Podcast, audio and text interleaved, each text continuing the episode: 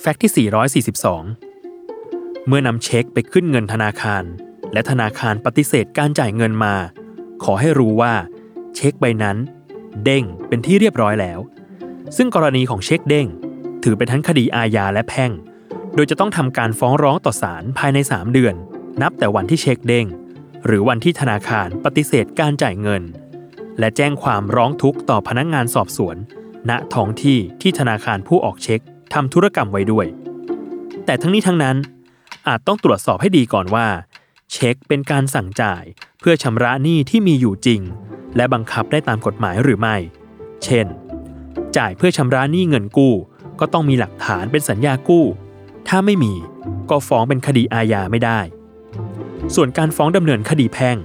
จะต้องฟ้องภายในอายุความ 1 ปี นับตั้งแต่วันที่ลงในเช็ค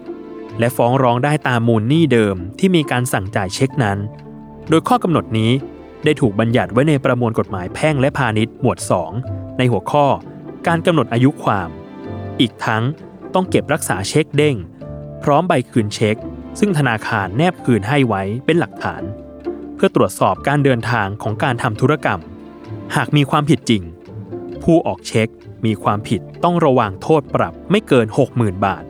จำคุกไม่เกิน 1 ปี หรือทั้งจำทั้งปรับ